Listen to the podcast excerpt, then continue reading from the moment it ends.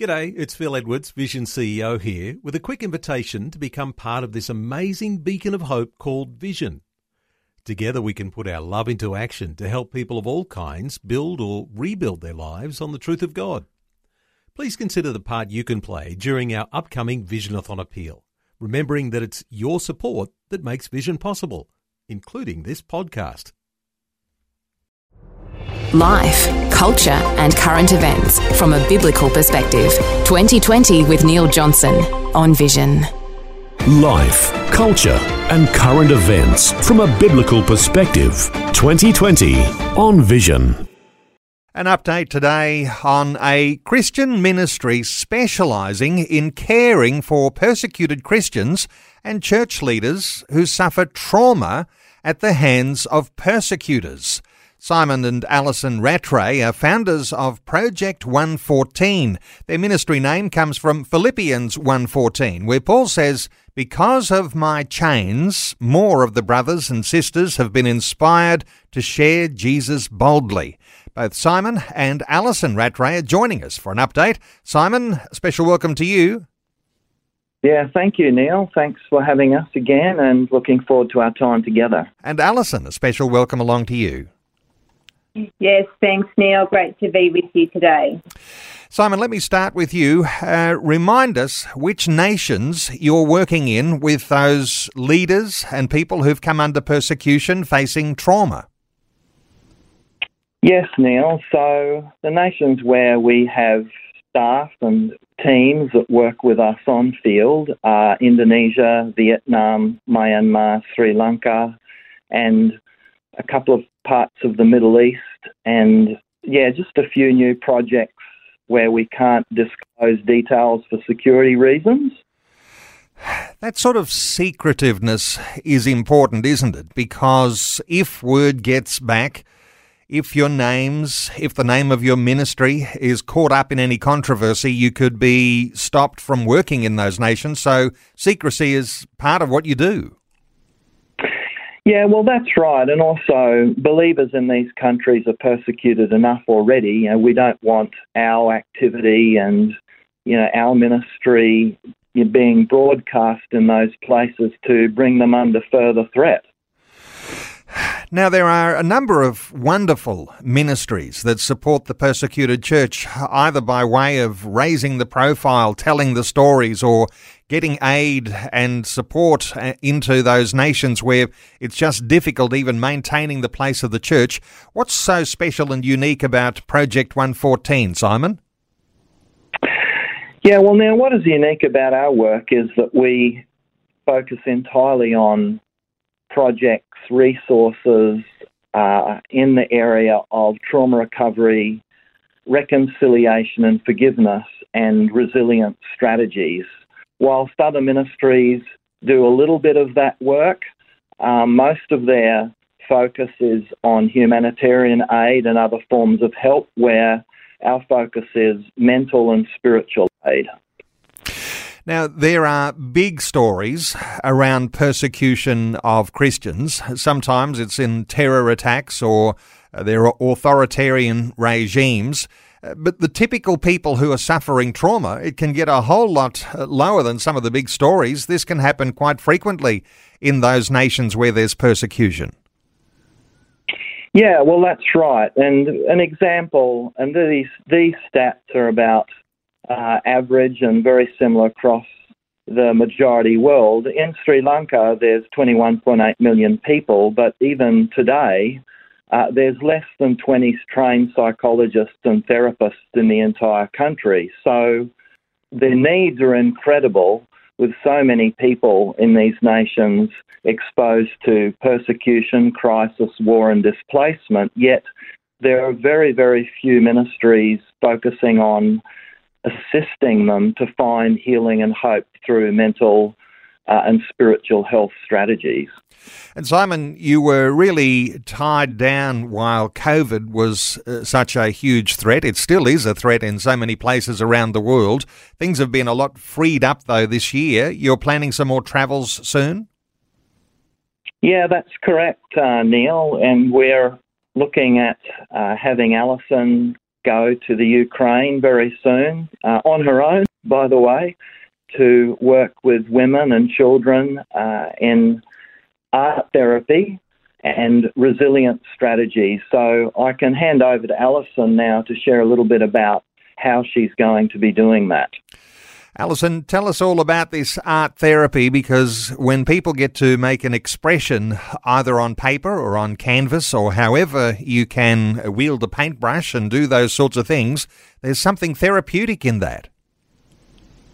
Yes, there certainly is, Neil. And I guess as a, a way of just describing what is art therapy, you can think of it in terms of being a method of using creativity to help us express emotions and feelings and help us to understand our experience. And of course, this is particularly helpful with traumatic experience as well as grief and loss. These are things that can often be very difficult to talk about. So, talk therapy may not be overly helpful. So, using creative expression is often a way that people can express what is otherwise very difficult to speak about. So, Alison, while Simon's working with leaders and people who are in very difficult positions, perhaps leading churches or ministries or home meetings, uh, but they've been traumatized through persecution, you're dealing primarily here, is it, with uh, with uh, women and their children? And this is this art therapy has a huge effect on them. Yeah, so I conduct workshops uh, locally in the Brisbane area uh, for women um, and then more broadly overseas, although I haven't been able to do it in person yet, um, fortunately, we have the opportunity to use Zoom, and I'm able to do online art therapy training and workshops with some women in our other project nations. So, in, uh, for example, Sri Lanka and Myanmar, I've done online workshops uh, assisting women. Some of these women are church workers or pastors' wives, assisting them to understand art therapy, how it can be used in their community, and actually training them in some basic techniques that they can then go into their local community and church and start to do art therapy with women there.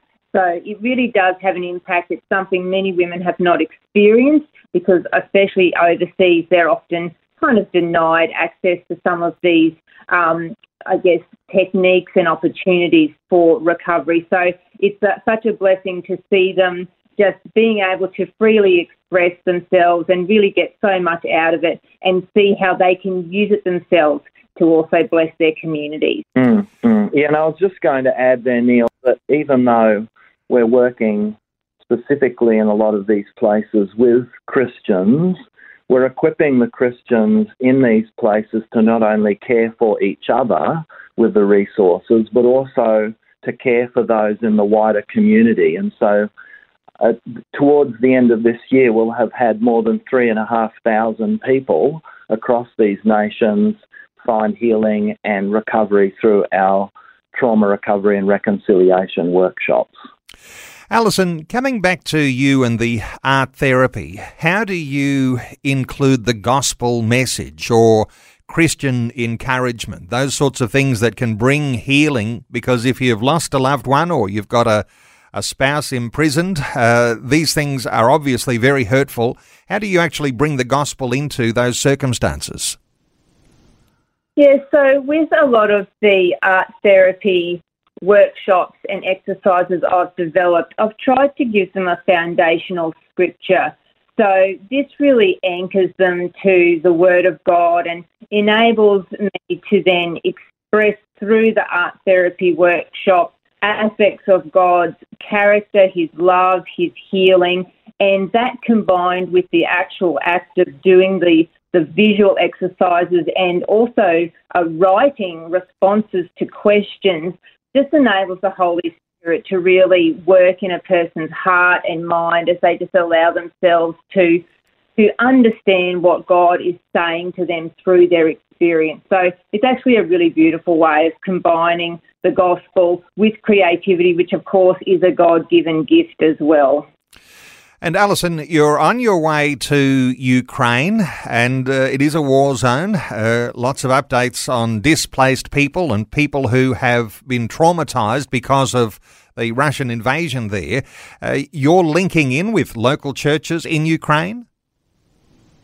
I will be, Neil. So I'll be travelling in early September, and I will be taking a resource with me that is um, quite new and uh, it's a workbook and journal for, in art therapy that has been translated into Ukrainian. And so this will be going into the hands of refugees in various parts of the country. As you said, uh, refugees are scattered all over Ukraine and often in churches. So I will be linking in with local believers and churches and other ministries who have access to refugees so that I can meet with them, share with them, give them this resource and just encourage them to use it um, to help find that healing and as a tool where they probably don't have access to other counselling options.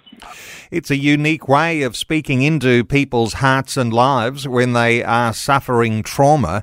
Uh, Simon, when you're dealing with leaders, uh, you've got resources, and I imagine that the resources you use to deal with those leaders who are leading traumatized congregations or they've been imprisoned themselves. Sometimes it's like a debriefing, counseling, uh, a more specialized way of actually uh, teasing out some of those things that need to have attention. Yeah, that's right, Neil. And we are working towards the second phase of our Plan for Purpose project now in a lot of these countries while still concurrently running the trauma healing workshops. And the second phase on forgiveness and reconciliation uh, is is difficult if uh, people haven't already found some hope and healing through trauma recovery, because you know approaching even the idea of forgiving your enemy, for example, Ukrainians in Ukraine forgiving Russians, that's an incredibly difficult topic to begin a conversation with people about unless we've helped them work through the trauma and the horror of what they've experienced. So, yeah, the process is we're finding encouraging a lot of pastors. Uh, many of them are saying, oh, they're actually using our resources to preach from because they haven't had access to material like ours before. So it's been very, very encouraging to see what God has been doing, and we're, we're excited to serve Him in this way. So, leaders in these nations where there's significant persecution and trauma, uh, they're using your resources because it becomes for them a way that they can pass on those things that will help people in the recovery from their own trauma. And, uh, Alison, yeah. when are you off to Ukraine? So, early September, Neil, I'll be away for about two weeks. So, very excited to be uh, having the opportunity to go and certainly looking forward to sharing about that experience myself on my return.